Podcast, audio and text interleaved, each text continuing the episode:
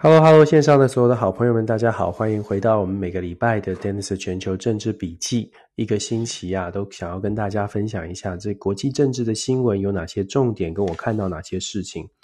近近期真的呃出差啊，会议的行程比较多一些，但是持续的还是都在关心国际政治的新闻。那也很想跟大家分享一下。就是我看到了哪些消息，而且有什么样的观点，也许呃是我我自己觉得可以跟大家一起来呃一起来思考，一起来学习的。这个礼拜想跟大家分享什么呢？毫无疑问的一开始，可能就是先先来谈一谈我们在台湾大家最关注的蔡英文总统的访问访问中南美洲，过境美国。当然，也有人说这是访问美国。好，不论如何，我们先谈一谈蔡英文总统跟我们的马前总统他们各自。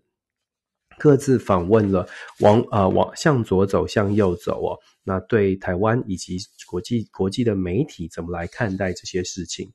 然后再来想跟大家谈一谈呢，就是说跟美国也有关系的是美国的副总统，在我们访问美国，就说蔡英文总统呃过境美国，然后我们看到美国对于这个世界也在进行一些交流，美国的副总统。这个 Kamala Harris，他其实从上个礼拜就开始了，就访问了非洲。他在非洲进行三个国家的访问。我们来谈一下他的访问非洲。从这个副总统访问非洲呢，第三条消息我们就连带的想跟大家谈一下。其实，在非洲呢，有一个跟台湾有近年有一些密切的关系的索马利兰。索马利兰这个小的国家，呃，在全世界是没有得到正式的认证哦，就是说没有没有正式的承认，他们并没有正式的对外的邦交关系。当然，台湾有设置代表处，在二零二零年的时候，如果大家记得的话，索马利兰最近发生了，其实从去年底、今年初就一连就有一连串的这个在东南东南部东南方索马利兰东南方一个小镇，这个呃。Los Arnold 这个小镇呢，就发生了蛮激烈的这个骚动、骚乱，呃，当然是有武装的冲突哦。那已经延续了蛮蛮长一段时间。那上个礼拜啊，就在这几天，事实上这个激冲突是越演越烈。那美国国务院也正式发出了声明。我们来谈一下整个非洲的状况，从呃。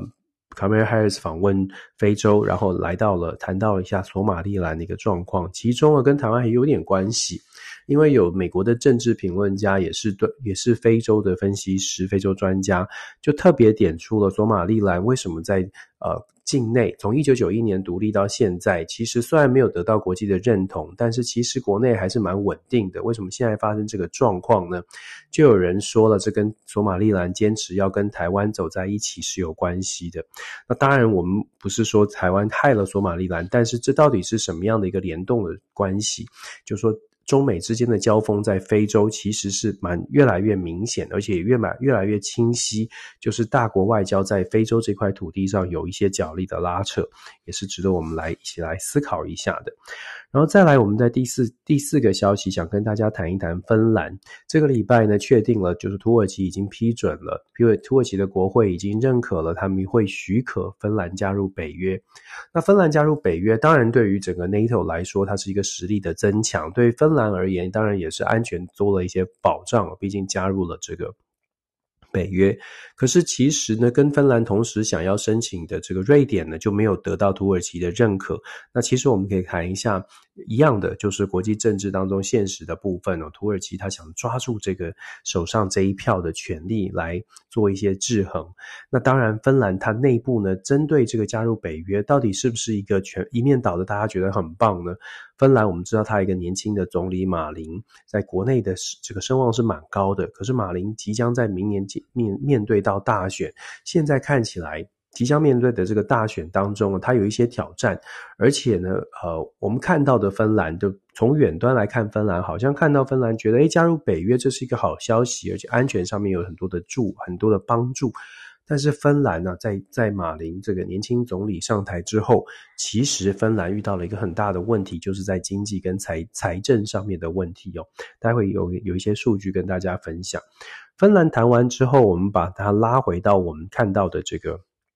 呃，我们熟悉的亚洲地区，我会稍微谈一下北韩的问题哦。那北韩遇到什么状况呢？北韩其实在最这个礼拜，其实每个礼拜北韩都有一些消息，当然都跟朝鲜半岛的局势有关。那最新的消息呢，是就在这两天，美国的智库发现了北韩在在所谓的核子武器的设备上面有一些核子武器的这个工厂啊，好像出现了一些异常的行为、异常的举动。在这边，他们在卫星上面看到了有一些部署，增增加了部署，然后在能源上面有移动到往这个核核武器设设备相关的这个设施当中。那当然，外界呢会把它跟上个星期北韩也特别强调说这个。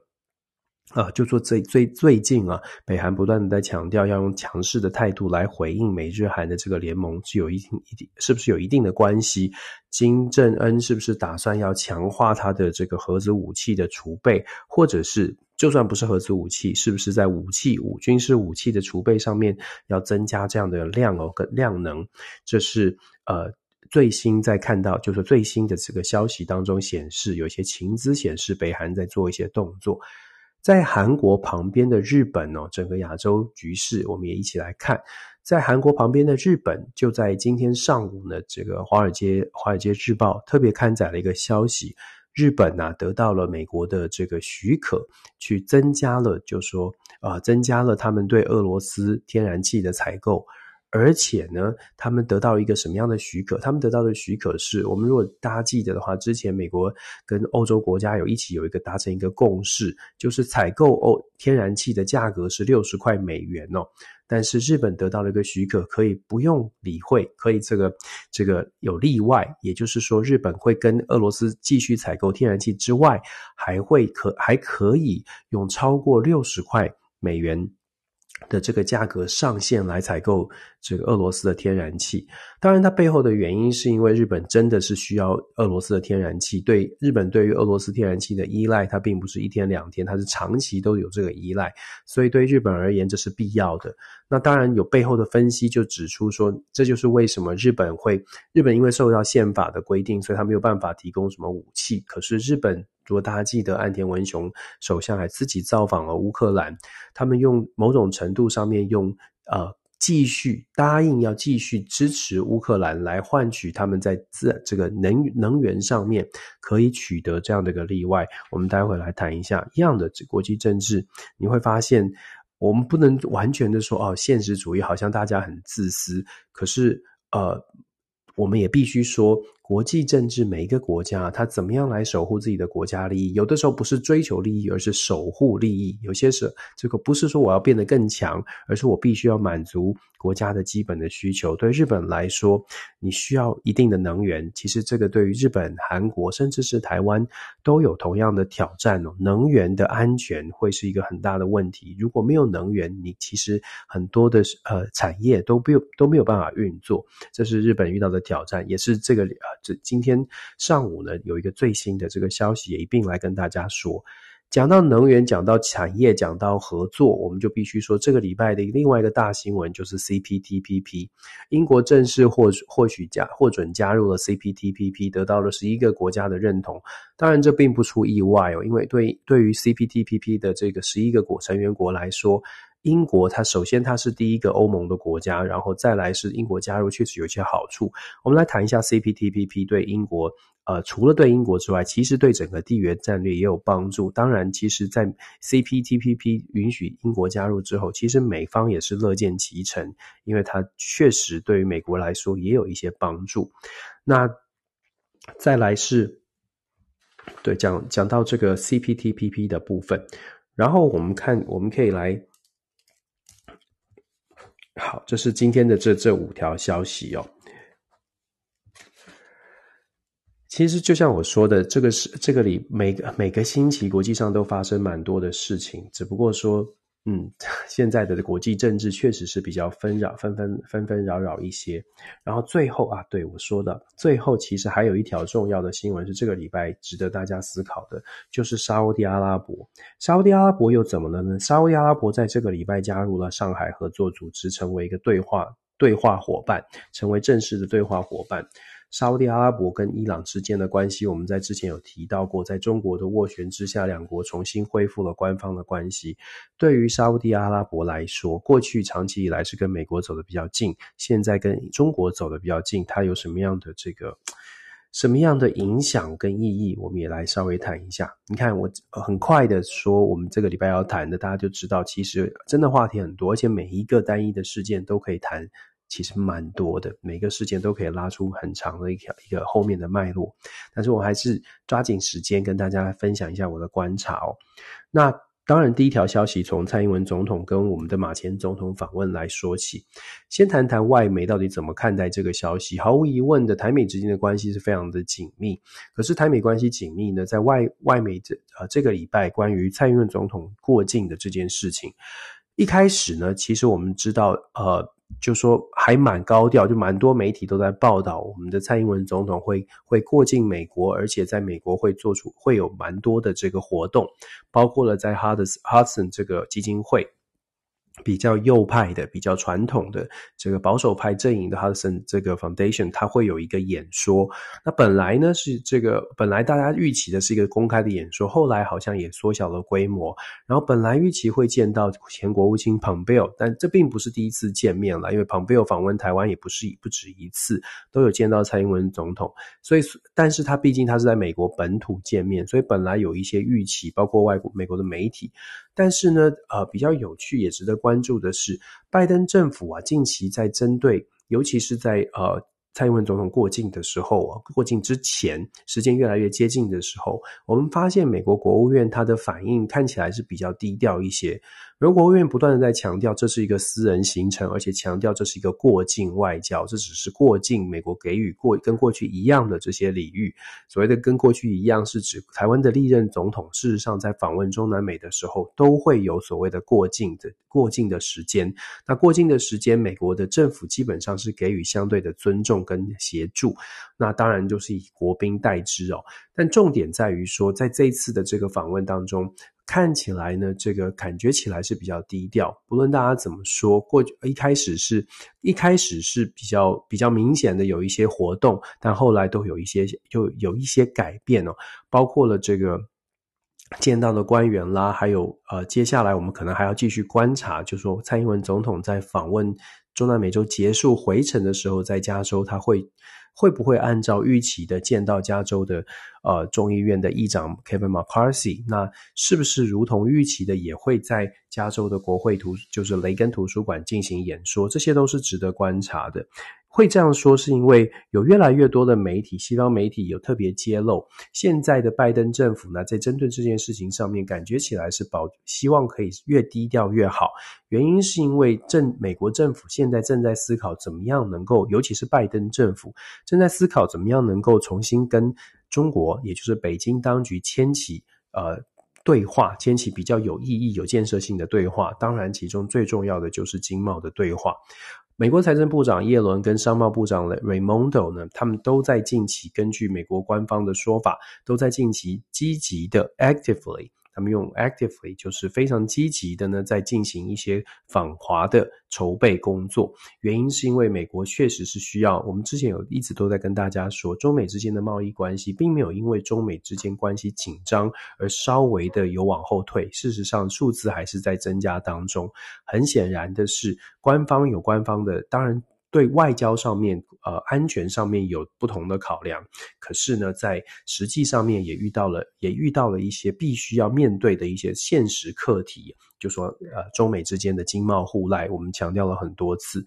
那这个时候，同样的，在这个时候，我们就必须也同时讲一下，美国国防部长 Lloyd Austin 在就在这两天也特别的突突呃出来表态，表什么态呢？他特别讲到说，中美之间呢，其实呃。大家对于所谓的中美的冲突、紧张的冲突有点过分的操作，也就是说过分的担心了。他是呼吁说大家不用特别的担心，这个跟之前的说法有一点点不一样，就是好像就是说特别想要来降温的感觉哦。当然每个人有不同的讲法，可能不同的说法，但是国防部长特别讲出来讲说，啊，不觉得在短期之内呢，中方有想要这个呃。入侵台湾啦，或者是有打算要采取军事行动的这个念头跟可能性。当然，他是希望可以降降低这个冲突。就如同我们所说的，如果我们以大局来看，中美之间的关系虽然它在外交上是紧张的，可是拜登政府，尤其是现在的执政政府，他面对其实美国很多的压力，最重要的是现在怎么样来让情况能够更缓和一些，回到中美可以可以坐上谈判桌，可以好好的把务实的问题解决的这个局面哦。我们不，我们当然会还是必须要说，中美之间的这种竞争，它并不是一个短期现象，它也不会是很快就哎，今天说缓解就缓解。但是如果美方释出来的讯号是希望可以谈，希望用外交手段来处理，我们可以想象的是，中方呃，就说中方也会做出相对应的回应。那我个人是觉得，中方也不会用是硬碰硬的方式，因为这并不是一个理智的选择，理智的理智的这个。呃呃呃，回应方式。可是，如果大家想象一下，中美之间的紧张关系如果开始朝向降温的方向来前进，对世界和平当然不是有，当然没有坏处。可是，对于呃，就说对于选择要跟呃选择要对抗中国的。呃，国家那可能就要通通，可能都要反过来去做思考，就是说，当整个大的这两大国开始调整他们的对话方式的时候，如果在过去可能这段时间觉得中美之间很紧绷，我们必须赶快选边站的，会不会又必须要因应所所谓的现况改变而重新思考它的外交政策？我们一直说，国际政治当中没有所谓的 status quo，没有所谓的长期不变的现况，现况是要调整的。现况调整，它代表的是外交政策也必须要跟着调整。日本、韩国现在是跟美国紧密的连结在一起，但是这个前提是因为中美的竞争，美方希望这些国家、这些作为盟国的可以成为美国的左右手。可是我们要观察的是，如果美国自己本身的态度做出调整之后，日本、韩国应该如何来调整？我们刚刚说了，日本在得到许可之下呢，日本调整了所谓的这个世界，或者是美国也允许了日本在能源安全的情况之下，用超过大家认定。定的六十块上限的这个天然气采购价格，去向俄罗斯去采买呃天然气哦，这只是一个案例。我们特别强调的是，现况它不是不能，它不是静止不动，它不会是静态的。现况改变，能不能看到这个现况改变，然后做出相对应的调整，这是每一个国家，尤其是小国必须要去思考的问题。外交政策它必须要保持弹性哦，这不会是不能是意识形态。不能是意识形态挂帅，它必须是可以给可以调整的，这对国家来说才是比较安全的方式。那好，那我们就讲到了美国现在的状况。美国现在就说蔡英文总统访问美国，美国低调的处理，原因是因为就说中美之间可能需要需要强化它的沟通。我知道可能很多的朋友觉得中美之间的竞争，它现在很紧绷，我们应该要我们应该要如何如何的强化对这个所谓的。亲美路线，美国确实会给台湾很多的支持哦。现在确实在美国国内，民主跟共和两党对于抗中的手法也还是有分歧。可是我们也可以进一步的来观察，就像我刚刚说的。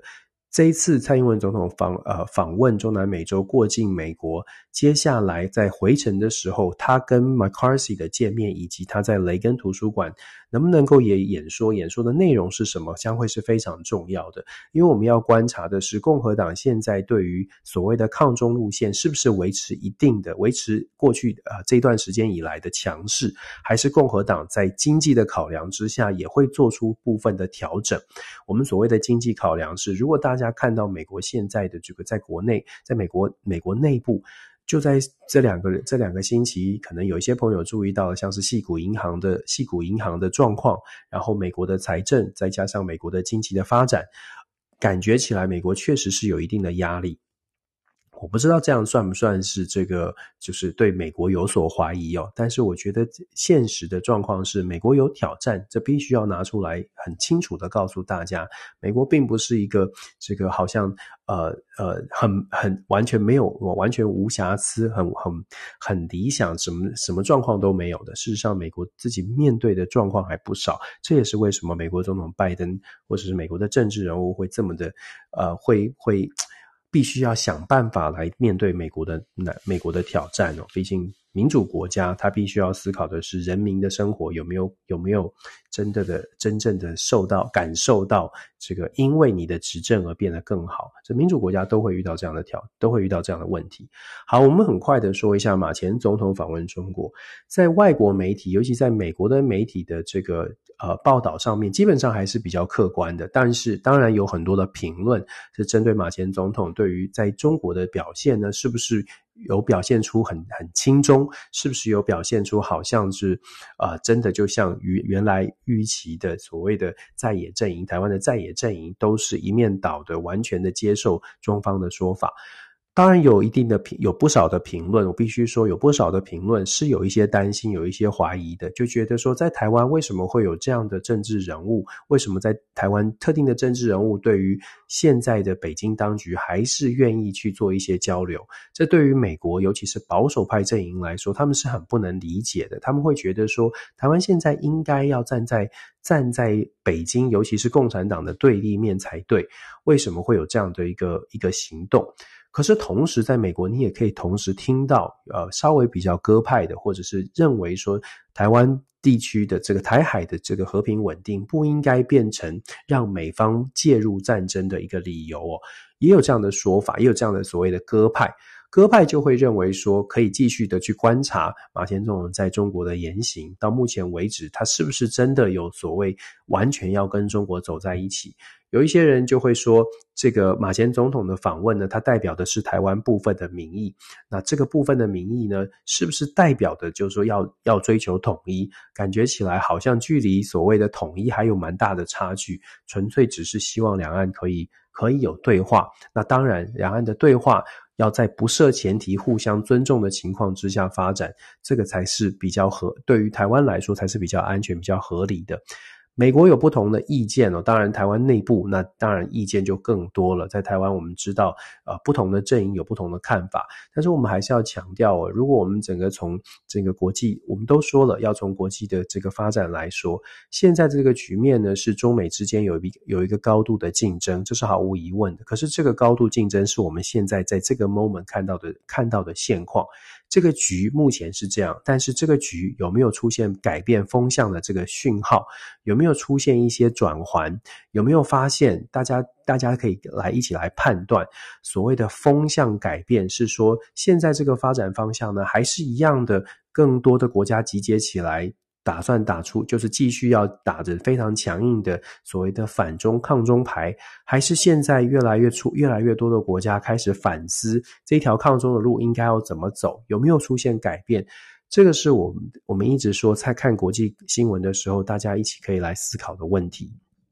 那马前总统呢？当然他当然他代表台湾部分的民意，但是不是代表台湾的主流民意？这个大家可以啊见仁见智，大家可以来思考。但是重点是。台湾呢，有蔡英文总统现在往往右走，往往往美国往美国访问。马前总统呢，现在往往这个呃中国大陆访问。其实我个人会觉得，某种程度它反映的就是在台湾有多元的意见，在台湾有不同的族群，有不同的不同的看法的人都共同集结在台湾。啊，这个地方，这个国家，我们中华民国里面有不同的意见，然后有不同的意见代表的人物传递出不同的讯号给这个世界。其实这这，我会觉得这恰恰就是台湾民主的一个民主的多元性的展现。重点问题是说，这个多元包容，我们是不是能够一起来做到所谓的呃，让大家不同的意见可以展现，然后我们一起来做出一个共同的共同的决定哦。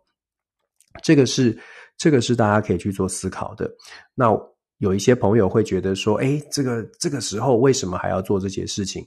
每个人他有生，他有他的生长的背景。我们都说了，我们尊重，可以不喜欢，但是就尊重。就像你可以不喜欢任何的政政治人物。就尊重不同的政治人物，因为重点是，就算是马前总统，老实说，他也就是那一票而已哦。在台湾的民主的制度当中，你不喜欢他，你就不投他，你可以不投支持他的人，不投他支持的政党。我们用选票来做出相对应的回应。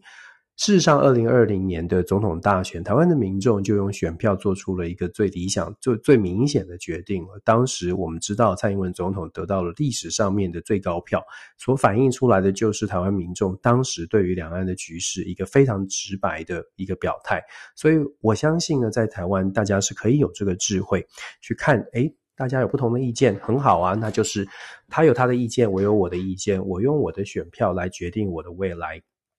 这是台湾的民主制度，这也只有在民主制度能够做得到。那我也相信，在台湾，大家可以用自己的智慧来判断我想要什么。多元包容一直都是我我强调的事情哦，就是说在民主的制度里面才有的优势，我们要继续把它维持下去。好，这是台湾的第一条。你看，第一条消息，大家最最关注的消息，我跟大家分享一些看法跟现在的一些见解哦。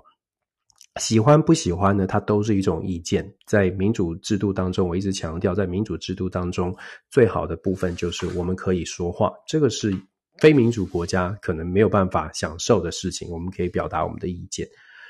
就再来看看美国。访问非洲这条这条消息哦，美国副总统 Kamala Harris 访问非洲，他访问总共九天，他从西非的加纳开始，到坦桑尼亚，然后再到上比亚。大家会说，为什么要谈这个非洲？为什么要美国要访问非洲？其实我一直都很关注美国对于非洲，或者美国对于大洋大洋洲啊亚印太地区很多国家的一些呃一些态度哦。事实上，美国对美国很积极的、很努力的，在跟所谓的这个非洲国家，尤其在最近最近这几年，很努力的希望可以改善跟非洲国家之间的关系。我们之前有说过，非洲国家虽然在经济发展上面目前还没有非常的非常的完整，但是呢，非洲国家确实有它的优势，有时候在资源上面优势，还有非洲国家其实非洲有有将近六十啊。应该没有记错的话，应该有六十左六十个呃国家，六十左右六十个左右的国家。那在联合国当中，大家可以想象，它的票数当然是很很很多的。那当然有一定的影响力。对于美国来说呢，呃，在资源有限的情况之下。过去很长一段时间，给非洲的支持比较多的是在安全上面的合作啦，或者可能在这个公共卫生，譬如说美国就有帮助非洲国家在对抗艾滋艾滋病的防疫方面做了蛮多的努力。可是这些合作近年来遇到了一个很大的挑战，就是目前中国所对非洲呃采取的策略，就是可基本上可以说是一个大傻逼。你讲讲不好听是大傻逼，讲好听就是经济上面的合作，帮助非洲来建设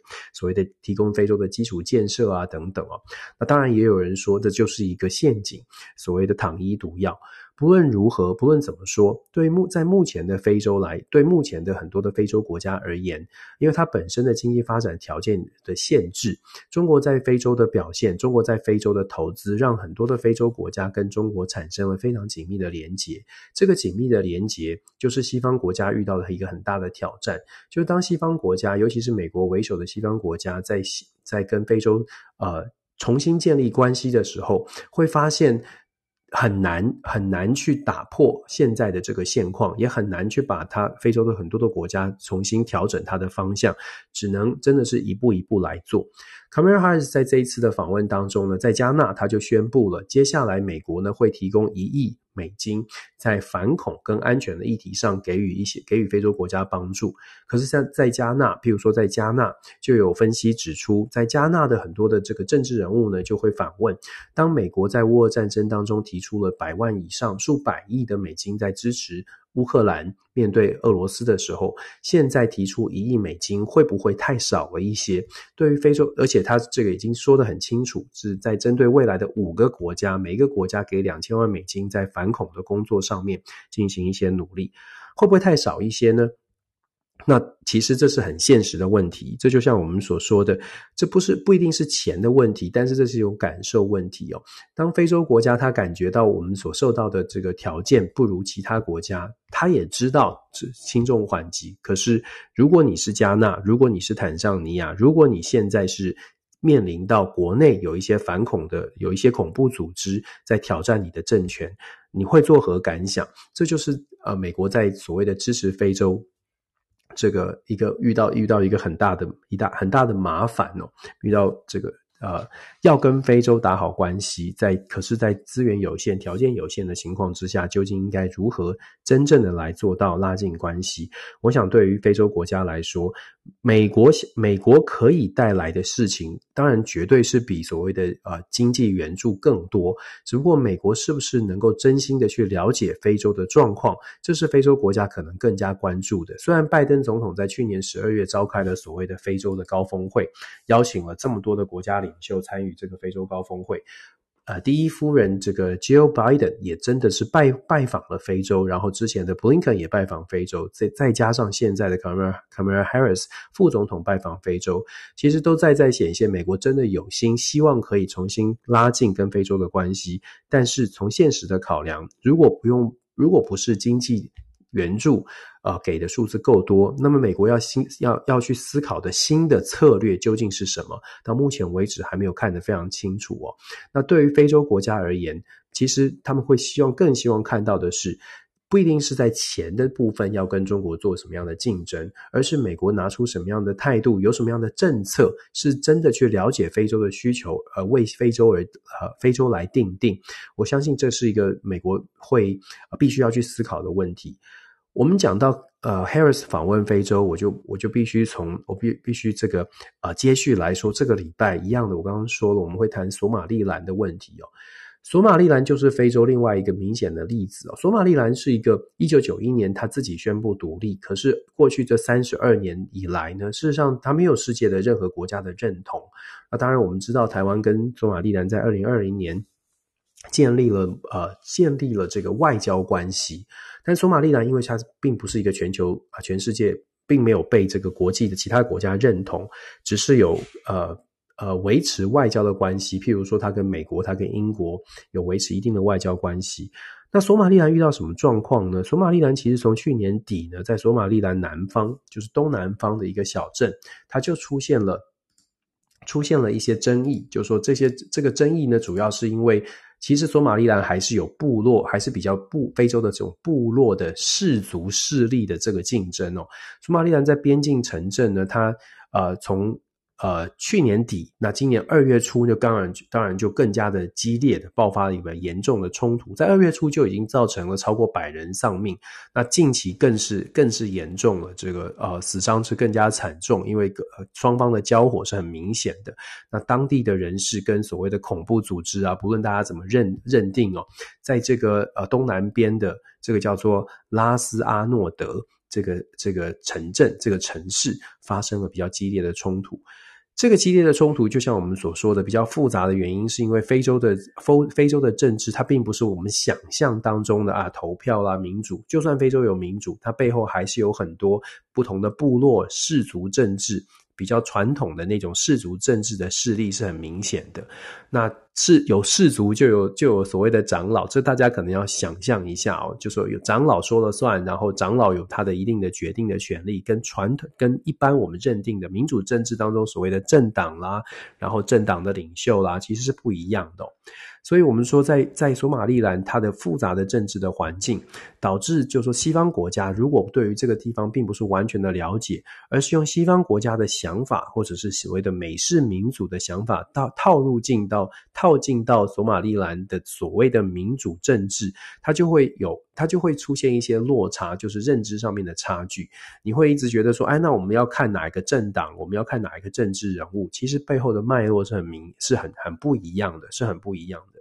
那索马，那为什么我们会特别提到美国必须？这就是为什么我们会特特别说。当美国跟非洲想要拉近关系的时候，你会去看美国跟中国在外交政策上，中国可能采取的方式是：我不管你当当地非非洲国内的氏族政治，我也不需要管，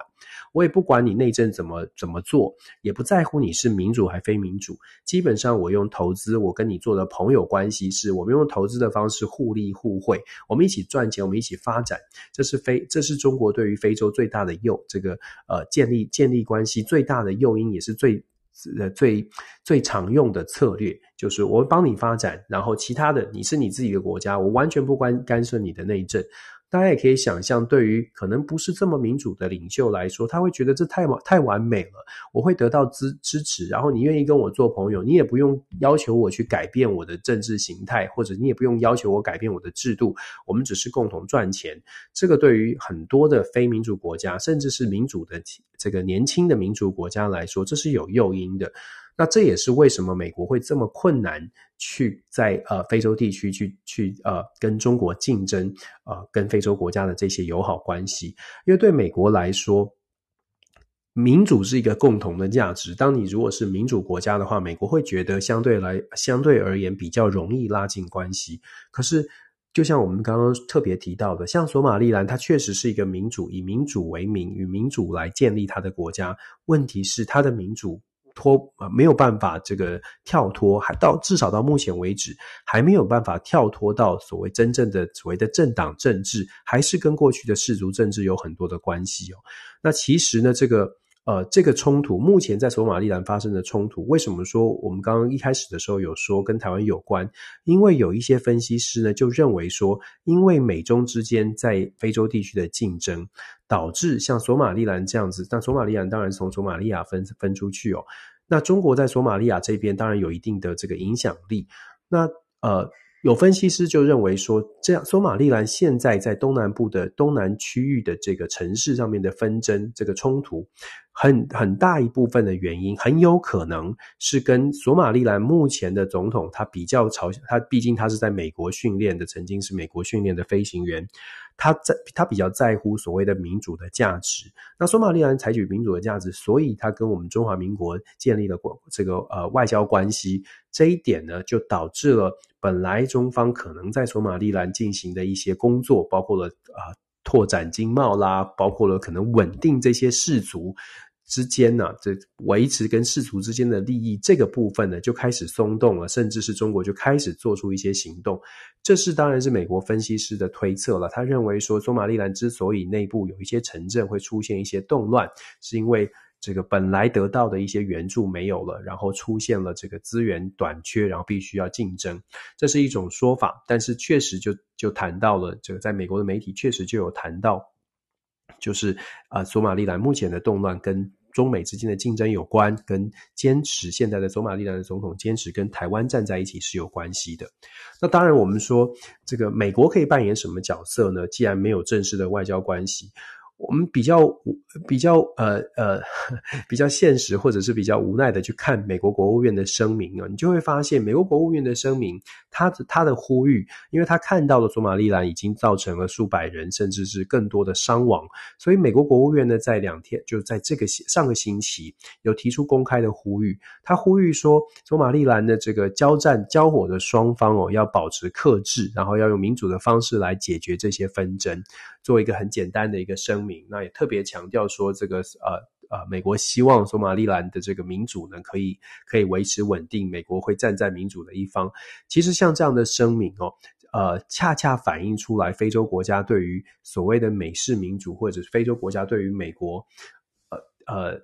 呃。到底会不会有更加的信、更多的信赖，或者是到底到底会不会完全然的觉得美国可以帮助非洲来解决问题？我们从我们光是从外面这样看这样的声明，就会觉得好像好像这个呃效果有限，好像呢好像美国对于索马利兰所谓的支持，也就好像不痛不痒的隔靴搔痒一样的。这是这这就是我一直在强调的，从很现实的角度，人家。每个国家、每个盟国到底需要什么？那美国到底能够提供什么帮助？这是挑战，不是说不要帮助，也不是说民主民主就就呃就就不能够做出更多的帮助，而是以美国或者是以西方国家的角色，要到底有没有形成在国内的共识？毕竟它是民主政治，民主政治的国家到底有没有形成一个共识，说我们要一起来投入资源？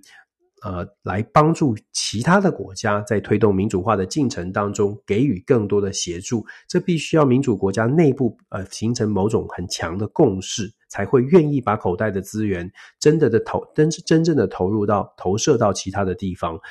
那当然，这些前提是自己国家内部要有非常非常好的软实力跟硬实力。过去美国确实是这样，而且也很愿意投射资源到其他的国家，尤其在推动民主化。可是最近这几年，真的差距是蛮大的。这这就是我们说的挑战在这里。这不是呃，不是说呃喜不喜欢美国或怀不怀疑美国，而是非常现实的角度来看，现在美国对外对外的影响力为什么会让大家觉得，诶，好像跟过去怎么有蛮大的差别哦。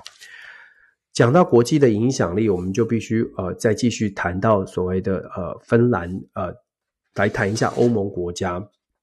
这个呃北约组织哦。芬兰这个礼拜呢加入了北约。我们说国际合作嘛，那芬兰加入北约呢，其实它确实是一个很对于北约来说不是坏，当然是好事哦，就增增加了多一个国家，然后芬兰跟俄罗斯的边境有这么这么长的边境，对于。对于俄罗斯来说，芬兰加入北约之后呢，对于呃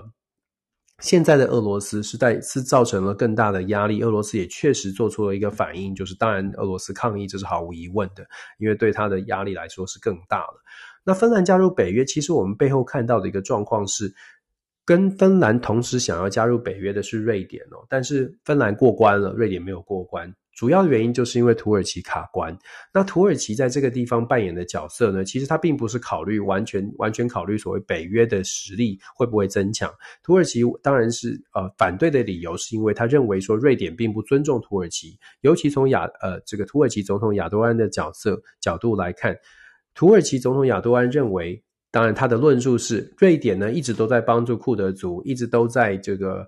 呃帮助。土耳其政府眼中的恐怖组织，因为库德族人呢，对于土耳其的政权稳定是有挑战的，因为尤其是挑战亚多安的政权，所以土耳其认为。瑞典对于土库德族的这个帮助呢，严重的影响，严严重的干预到了土耳其。因此，在瑞典真的就是切断了跟切断跟库德族的这个交往之前呢，亚多安不会轻易的放手放手。这当然某种程度是在是在呃有点政治操作，因为亚多安目前现在在五月初即将要面临他自己的总国内的这个这个总统的大选。那他当然对外的态态度要摆摆摆出比较强势的态度哦，所以短期之内呢，至少在总统选举之前哦，他不可能不太可能对对瑞典采取比较比较温和的、比较比较轻松的态度。毕竟他用这个，他正在用这样的一个牌呢，来强调说土耳其有他自己的主权，土耳其守护啊、呃，绝对不会啊、允许其他的国家啊、呃、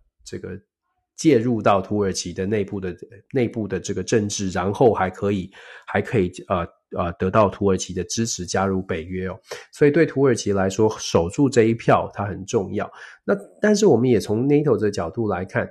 我们如果大家记得的话，当瑞典跟呃芬兰同时提出说，诶，我们他们他们愿意加入北约的时候，我们会看到国际的支持很多。当然到现在还是很多的支持，甚至是当时支持的强度是说，诶，这两个国家就是要一起一起来加入我们，我们我们要帮助的是两个国家一起来通过。呃，我们不考虑不考虑单一国家先加入的问题。但是后来大家就你会发现北约也松动了，觉得现在先有一个。总总比两个都没有来得好哦，所以我们后来看到的就是说，芬兰现在成功的加入，土耳其松绑了，然后北约也也觉得乐观其成，跟一开始希望两个都一起进有点不一样。还是一样的国际政治的现实，我不断的在强调，国际政治它就是很现实的一个角政治的角力。所以芬兰加入了，对北约来说有好处，那就加入吧。芬兰跟瑞典是不是一定要同时加入？一开始大家觉得，哎，这很重要，但是后来发现，如果没有办法说服土耳其，那那么中间有很多次的协调哦，是希望大家希望这两个国家一起加入的，可是。后来北约也看到了土耳其坚持的的坚持，而且也看出了一些原因，看起来短期之内很难过关，所以转变了方向，让芬兰先加入。讲到芬兰，我就先说一下芬兰的总理哦。我们如果大家看新闻就看到，芬兰有一个非常年轻的总理，叫做马林。当然，他去年也有一些争议，包括他的派对啦。因为他很年轻，他就任总理的时候才三十四岁，还不到三十五岁，是最年轻的总理。马林在芬兰享有高人气，包括他的他的态度，包括甚至是他的派对门事件，也没有办法对他造成影响，是因为他并没有，首先他并没有用公务的时间，再来呢，他做他在这个派对上面。的表现，也其实也是符合就是一般的，就是三十三十出头的年轻世代的表现，也并没有太过的 over 哦。至少在芬兰人的眼中，有一些比较保守派的，当然会觉得啊，这个好像好像有有损这个总理的形象。但是一般来说，在尤其在北北欧国家，稍微在民主上面啊，甚至是在所谓的进步思想上面，可能更胜于亚洲传统，就是跟亚洲传统文化不太一样哦。所以基本上在芬兰，呃，马林这总理呢，他并没有因为这些这些纷纷扰扰而影响到他的支持度。但是真正影响到他支持度的，尤其他现在面即将面临大选，真正影响到他支持度的是什么呢？还是还是回归到所谓的经济的话，经济的话题。我们看到马林确实在呃，就说加入北约的事件上面帮助他，帮助他得到了蛮多的声量。可是我们也必须说，因为马林总总理呢，他所代表的是一个比较进步的价值，比较左派的，就说社会社会社会呃。社会福利政策比较比较多的这个政党，愿意给比较多的政党哦，有一些数据呢，对他并不是非常的有利，尤其是马林上任之后，芬兰的国债呢，从四百三十亿美金，在短短的时间之内上升到两千一百二十亿。那当然，这个跟他所执政的时间有所谓的 COVID 啊，有这个疫情的影响，然后又有国防预算必须要提升等等的呃。种种的原因哦，可是上涨的速度太快，这确实也造成了芬兰财政上面的压力。目前的国债呢，来到了这个这个啊。呃基基本上每年的债务来到了呃芬兰 GDP 的百分之七十三，这个在过去是罕罕见的，可以说是最高的。相较于芬兰周边的国家呢，国每年的债务比例只占每年 GDP 的百分之三十来说，现在在马林执政之下，芬兰的国债确实是高于其他的周边的国家，也高于芬兰的历史。这也导致了马林在他的执政上面，大家会说。虽然是非常时期，但是这个债务的上升会不会速度太快了？如果我们在说，其实这很多原就像我们说的，有疫情的控制，必须必须花很多的呃精力跟资源在社会福利上，就在尤其在疫情期间，然后再加上要北芬兰要加入 NATO 呢，NATO 有一个基本的呃军备预算必须达到百分之二的这个门槛。那马林呢，他一举把军备的军芬兰的国防预算拉高到百分百分之二点二五，这也加大了。这个呃，芬兰的这个呃经财政的压力，正因为这样的财政压力，导致马林现在虽然他的民民调过去是很高的，可是现在开始正在逐步的下滑，逐步的受到了这些经济压力的影响，开始往下掉。因此，有不少的分析就在说，下一次的总统大选，虽然马林在任内。基本上是受欢迎的，可是经济会不会变成压垮马林的稻草？这是我们在看芬兰政治的时候可能可以去思考的。那当然了，芬兰已经加入北约了，所以至少在安全的部分，芬兰是有一个共识哦，就面对俄罗斯不会轻，不会采取比较软弱的态度，这个是有这个部分是有共识的。对于其他的国家，对于可能潜在的威胁，不采取软弱的态度，其实这也是现在我们社会、我们的国际政治当中感觉起来不安定的因原因之一哦。因为各国，不论是你我们觉得的善良的，还是比较有敌意的国家，大概都是采取这种比较强势的姿态，都是这种备战的姿态。我们就来说说亚洲。北韩呢，目前状遇到的状况就是这样，就是说北韩现在他所太他所他所面对的是西方国家，尤其是美国、英国、呃美国、日本跟南韩，现在组织越来越紧密，这个紧密的连结啊，让北韩感受到蛮大的压力。嗯，当然，我们解释是压力。对北韩来说，他可能他的看法是说，诶，遇到了更强的挑战，我有更强的、更更强势的来回应哦。那更强势的回应的意思是说，那我就要准备多一点军事的武器。那最新的这个情报显示呢，美国的卫星确实有拍到北韩在在核子武器的这个准备上面，有一些核子武器的这个呃工厂啦，还有核核武核武的准备上面，开始出现了一些。呃，异常的动作，包括了这个呃。武武生产武器弹药的原料啦，核子核子武器弹药的核子核子武器设备的这些原物料，好像开始出现了一些移移动哦，就是大规模的移动，很明显的移动，这是从卫星呃资料当中看到的。那当然，这也这可能也反映出来，像金正恩他自己有说，金宇正也有说，表达都很强硬哦。金正恩自己就说了，绝对不会绝对不会退让，绝对不会松手，那也只会让大家让西方国家这个所谓的诡计不会得逞。他们北韩讲话都是蛮强硬的，但是我们看到的是真实的，就是说这些战争的真的是备战的准备是越来越明显。那当然，我们一直一直都在说朝鲜半岛的局势呢，呃，看起来是看起来是呃紧张的，因为他们还有实际的北韩有实际的动作。那当然，对于东东北亚的东北亚的整体的影响而言，是值得密切注意的。那我们一直都每个礼拜大概都会谈到北韩，原因就是因为动作真的蛮多的。那我们刚刚一开始也说了，谈到东北亚，我们就必须说像日本的关日本这个采购原油的部分，我们也很快再说一下日本的采购采购乌克兰呃这个俄罗斯的天然气，它再再的再再的说明能源的重要，对于整个呃呃。亚洲的国家吧，我们包括了台湾、韩国啦、日本啦。其实像这几个国家，呃，这就算就是东亚这三个三个国家都不算是小，在整个经济的实力啊，整体的综合国力都算是中等以上的强，都中等以上的国家，并不弱。可是都有一个共同的，也可以说是致命的弱点。致命的弱点就在于能源安全。因为这三个地方，韩国、日本跟台湾，我们中华民国基本上都会都遇到了能源，其实没有办法自给自足，基本上是没有自己的。那在这样的情况之下，就有大大量的依赖外部运输的能源。你只要运，你只要是依赖外部运能源的运输，你就等于是在呃任何的军事冲突上面有暴露一个先天的一个局限，先天的一个呃呃一个弱点，在暴露给。暴露给你的啊敌人啊，知道说你就是你在能源上面有这个短缺。那当然我们也知道，能源短缺对于战争来说是绝对一个绝对一个非常非常非常重要，也非常呃呃，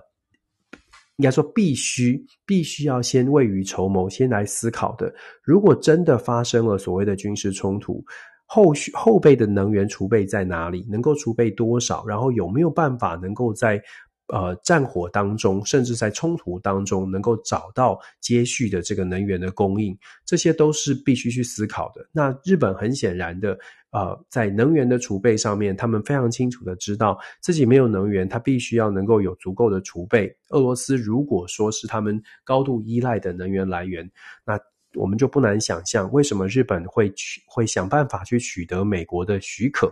呃，西方国家的谅解，G7 国家当中，目前只剩下日本还在继续依赖的俄罗斯运送、运送、运送天然气。那现在呢，他们取得的许可是，即便是超过六十块的这个上限，他们也可以继续买。那当然，就如同我们所说的，任何的谈判都是 give and take。那日本可以给什么呢？日本基本上我们在上上个礼拜看到。日本首相就最近近期看到日本首相岸田文雄访问乌克兰，就是一个很明显的一个动作，就是日本给的承诺是他们会想尽办法的帮助乌克兰。这个想尽办法很有可能就是在经济上面给予援助，因为我们知道日本的宪法哦，日本的宪法的限制，所以日本没有办法所谓的派兵海外啦，或者是提供提供所呃日本的军军事武器。但是如果在不违宪的状态之下，日本在未来乌克兰，甚至甚至是现在对乌克兰的支持，它可以用透过经济的援经济的帮助，这是大概日本啊的，也是日本的强项啊。透过帮助乌克兰重建，在提供在乌克兰重建的基金上面，日本可以扮演更重要的角色。那也就是用这样的一个条件呢，来换取日本在自己能源上面的能源供应上面继续跟俄罗斯采购天然气，呃。的许可，就是被西方国家给许可，因为它提供了相对应给乌克兰的这个帮助。那这个帮助未来恐怕不会是小的，因为有一个呃报告有指出哦，欧盟国家基本上通过了是呃一千五百六十亿，所以对于呃为重建乌克兰，就是目前乌克兰所需要的经济援助，近期欧欧盟有通过。一笔一千五百六十亿的这个援助，这个呢，大家会听起来好像很多美金哦，好像听起来很多，可是其实以用联合国的来呃统计来看，乌克兰所需要的重建费用远远超过这个数字，所以这只是刚开始的第一笔，接下来呃，乌克兰会需要非常多的经济的经济上面的重建的援助。那当然，这个呢，日本就可以在其中扮演角色。我相信这个是日本在谈判，呃，为什么可以取得 G7 其他的国家认同，说，哎，你还是可以继续买天俄俄罗斯的天然气。很重要一点就是日本有给予一些承诺，在呃援助乌克兰的部分，尤其是金援乌克兰的部分。讲到欧洲，讲到呃整个世界的，就说政治经济，你很难把它分开来看。那我们就必须说，这个礼拜另外一个大消息就是英国加入 CPTPP。英国加入 CPTPP，这真的完全不意外哦，因为 CPTPP 要十一个国家共同的成共同许可才能够加入。那当然，这就是我们说常常会可能会发生政治政治角力的部分，也就是。中国现在的北京跟台湾都共同的呃提出了申请要加入 CPTPP，但是恐怕都呃会遇到蛮大的挑战，因为十一个国家要共同同意嘛。但这十一个国家里面，是不是大家都愿意去躺这个政治跟政治上面啊、去涉入一些政治的纷争？呃，那就是呃比较困难的。可是英国的加入比较没有悬念，因为这十一个国家基本上跟英国都没有太大的这个都没有。都没有非常非常啊、绝对不同意的原因哦，不像啊、土耳其他不不同意瑞典加入北约，总有有一些政治的原因。那这十一个会员国呢，CPTP 十一个会员国跟英国加入 CPTPP 都没有直接的冲突，所以就像我们说的，毫无悬念的英国可以加入。对英国来说，这是英国脱欧之后的一个很重要很重要的一个里程碑，因为至少在市场上面可以有一些突破。呃，在欧盟部分可能受到了限制，但是现在呢，至少可以打入了环太平洋、环太平洋区域，这对英国来说是个大加分。只不过实际上的效应可能要做了才知道，毕竟它跟欧盟的市场啊、呃、比较近，跟。呃，亚太、印太地区的市场是比较远的，是不是真的有这么直接的帮助？要有一些实际的数据才看得出来。可是我们讲到这个，就讲到新国的新新的首相苏纳克，他在他的任内呢，成功的签了 CPTPP，他的他在他的任内也也确实，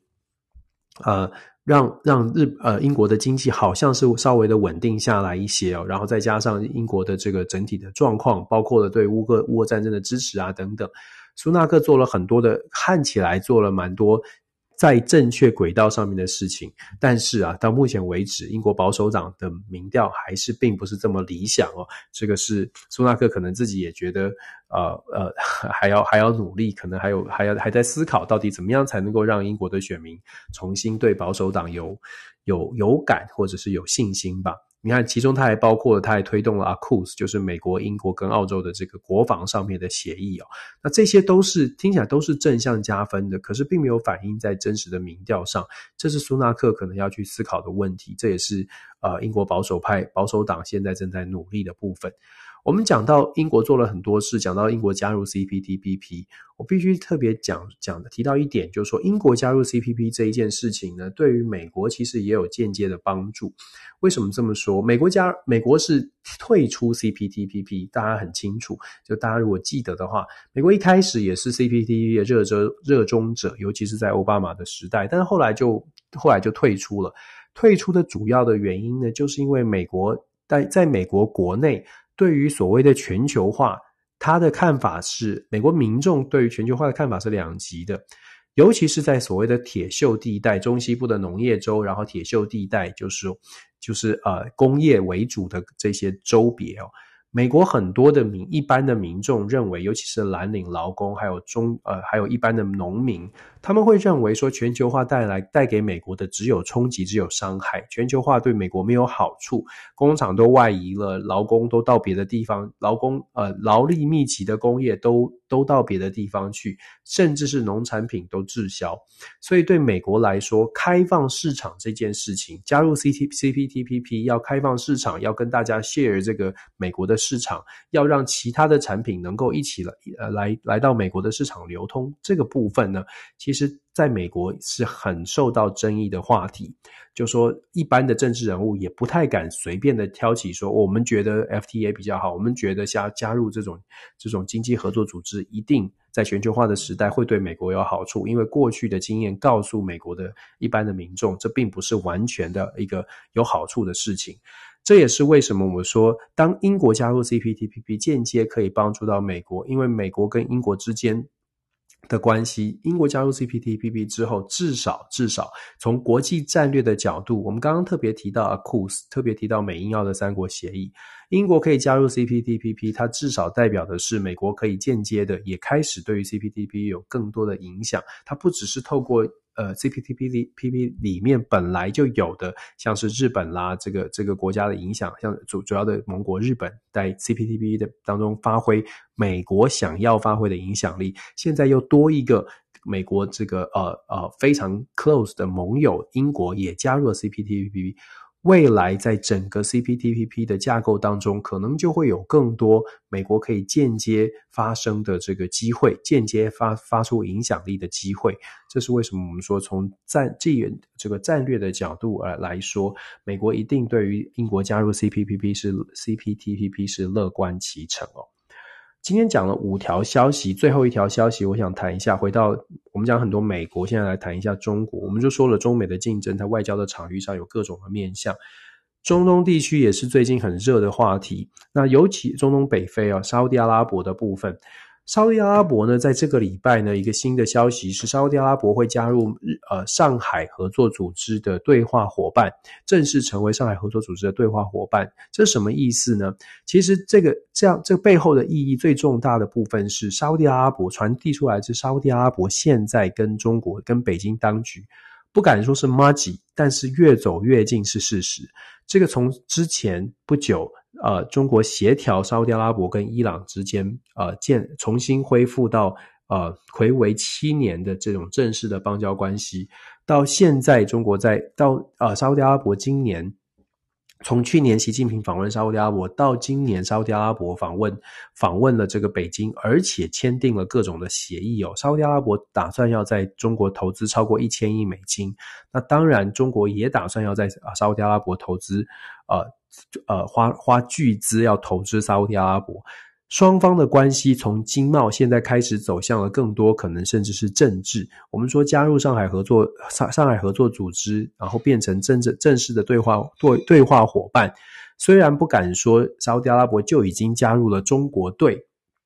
但是至少跟过去沙乌地阿拉伯高度跟美国连结的这个关系呢，已经开始出现了一些变化。过去的沙乌地阿拉伯在经济上，在能源呃石油，你知道石油的关系。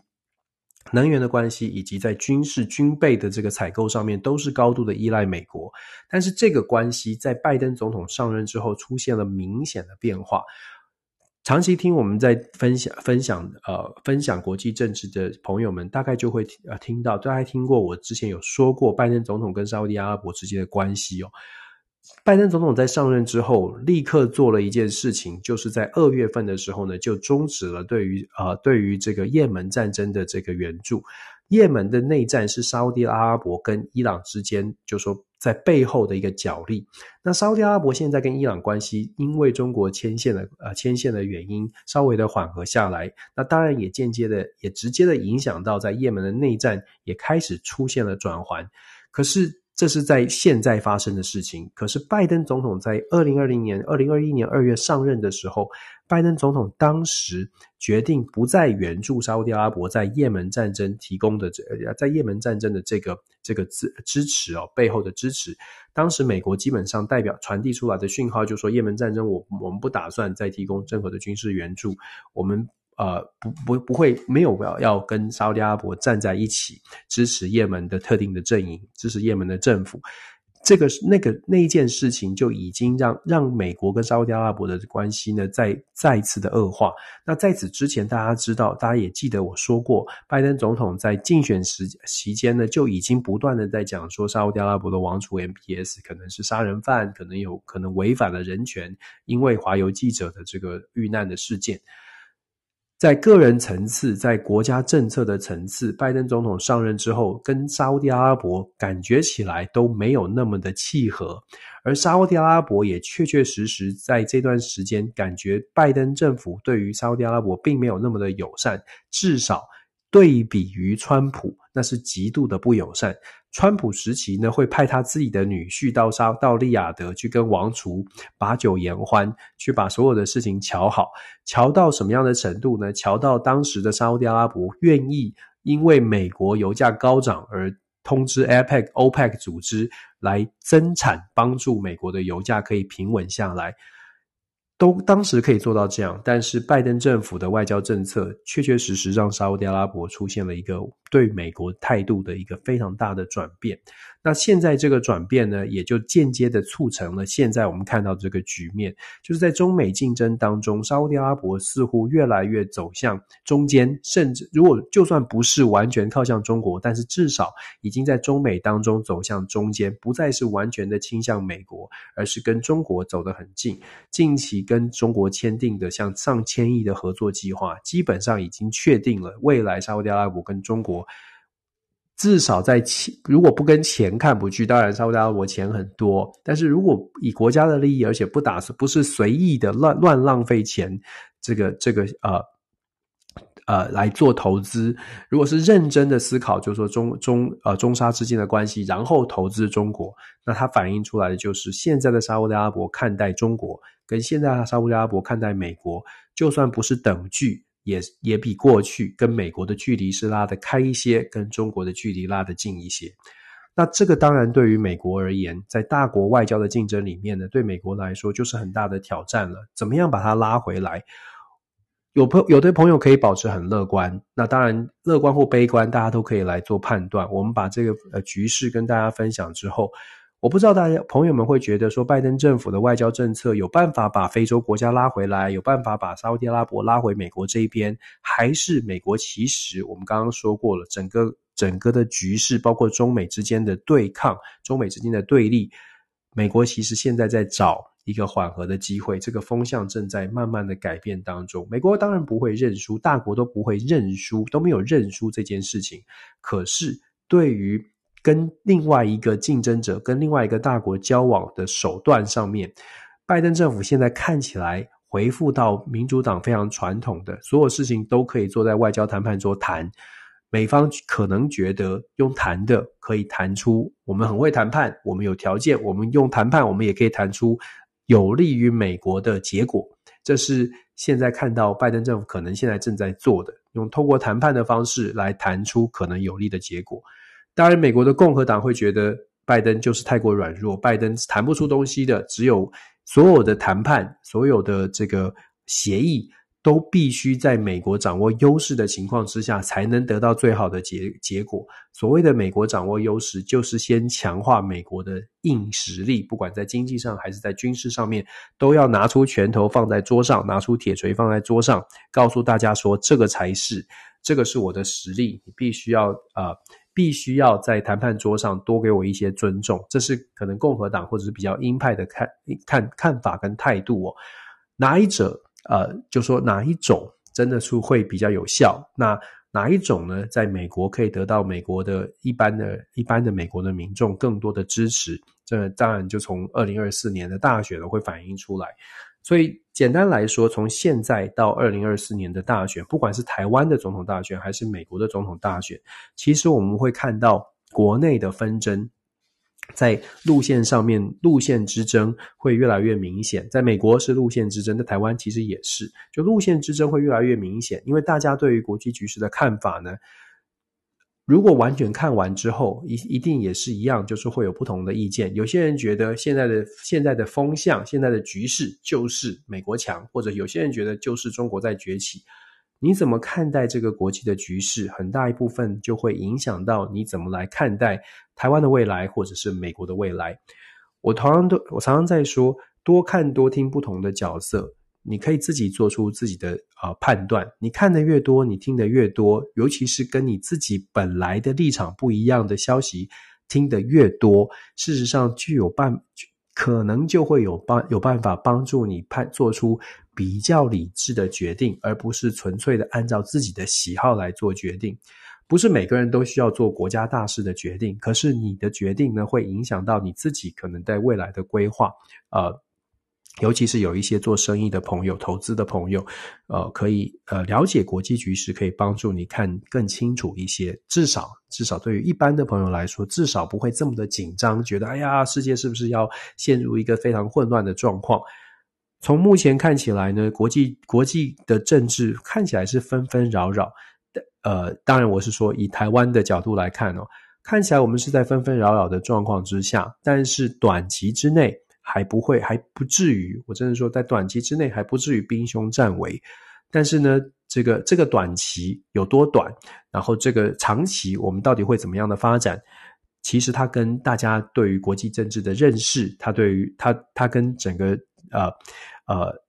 是不是有更多人愿意去了解国际政治？是不是有更多人愿意跳脱出政治意识形态去看这个世界的变化？有蛮大的关系的。如果所有人都不关心世界，如果所有人都只关心眼前，就说：“哎，我在我邻里之间发生的事情，那可能在国际上面发生变化，甚至是对对你的邻里之间、对你的国家造成冲击的时候，也许你就会觉得，哎，有点反应不及。怎么会这样？怎么这个世界突然就变了？其实这个世界一直都不会是突然在变，这个世界一直都是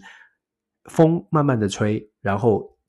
呃，状况慢慢的在改变，只是你有没有跟上那个风？只是你有没有持续在在听，在感受？我觉得这个是呃，可能吧。我们是作为作为国际关系的呃教授，每天都在看，所以每天都觉得很重要，很很想要跟大家分享。这个是我们的热情，这也是希望我们我们这也是我个人希望可以可以呃做出一点点贡献的地方。我也很感谢大家都一直很愿意跟我一起一起来学习，一起来观察。最重要的，我很感谢的是大家愿意。可能有一些朋友跟我的政治立场完全不同，可是很愿意。很愿意听听看不同的声音，我觉得这个是最可贵之处，也很希望大家我们继续保持这样的一个交流的方式，我们一起理性的来看待这个世界，想一想我们应该怎么样共同的往前走，我想这个非常重要。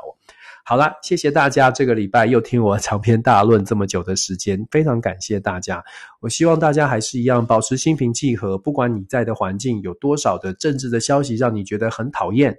呃，还是一样，我会说。关注政治呢，它是，呃，它是它是必要的，但是怎么样在关注政治，可是又不太又不不会让自己的心情受到政治人物的话语，或受到政治人政治上面纷纷扰扰，甚至是你周边不同意见的人可能讲的比较尖锐的这个评论给影响。我觉得这也是民主素养的一种训练，一种锻炼。听不同的声音真的不容易，真的。这个这个包括我自己也是在一直在学习的过程。可是有的时候，你从不同的声音当中，你可以听到，你可以看到自己的盲点，你可以看到，诶，为什么我觉得好事，别人觉得是坏事？为什么我觉得坏事，别人觉得好像还不错？我跟这个世界，我跟其他人的差别在哪里？我觉得这个是每个人在每个人的民主素养的呃训练当中很重要的部分。如果只想听好好声音啊，事实上。对于我们呃呃认认识民主帮助反而没有那么大，你只是感觉到很开心啊，大家的意见都是一样的，可是忘记了同温层之外，可能那个那个群体比你的同温层来得更大。那呃，如果你没有办法意识到这一点，你你就会常常觉得，诶，怎么这个这个世界都是充满了假消息，这个世界都是都是虚假的，呃，都是都是骗人的，我们一定是被骗了。跳脱同温层，可能才会看到事情的真相哦。对，跟大家做这个分享，谢谢大家，祝福大家一切平安顺利。我们下个星期呢，在呃同样的时间，尽可能的跟大家分享呃对于下个礼拜国际政治的一些实时的观察。当然，下个星期我们会继续看到我们蔡英文总统跟马前总统他们的行程的后续。当然，也会继续跟大家关这跟跟大家来呃追踪跟分享我们看到它背后的一些隐身的意思。非常感谢大家，祝福大家。那台湾时间很晚了，祝福大家一切平安，晚安，谢谢，下周再见，拜拜。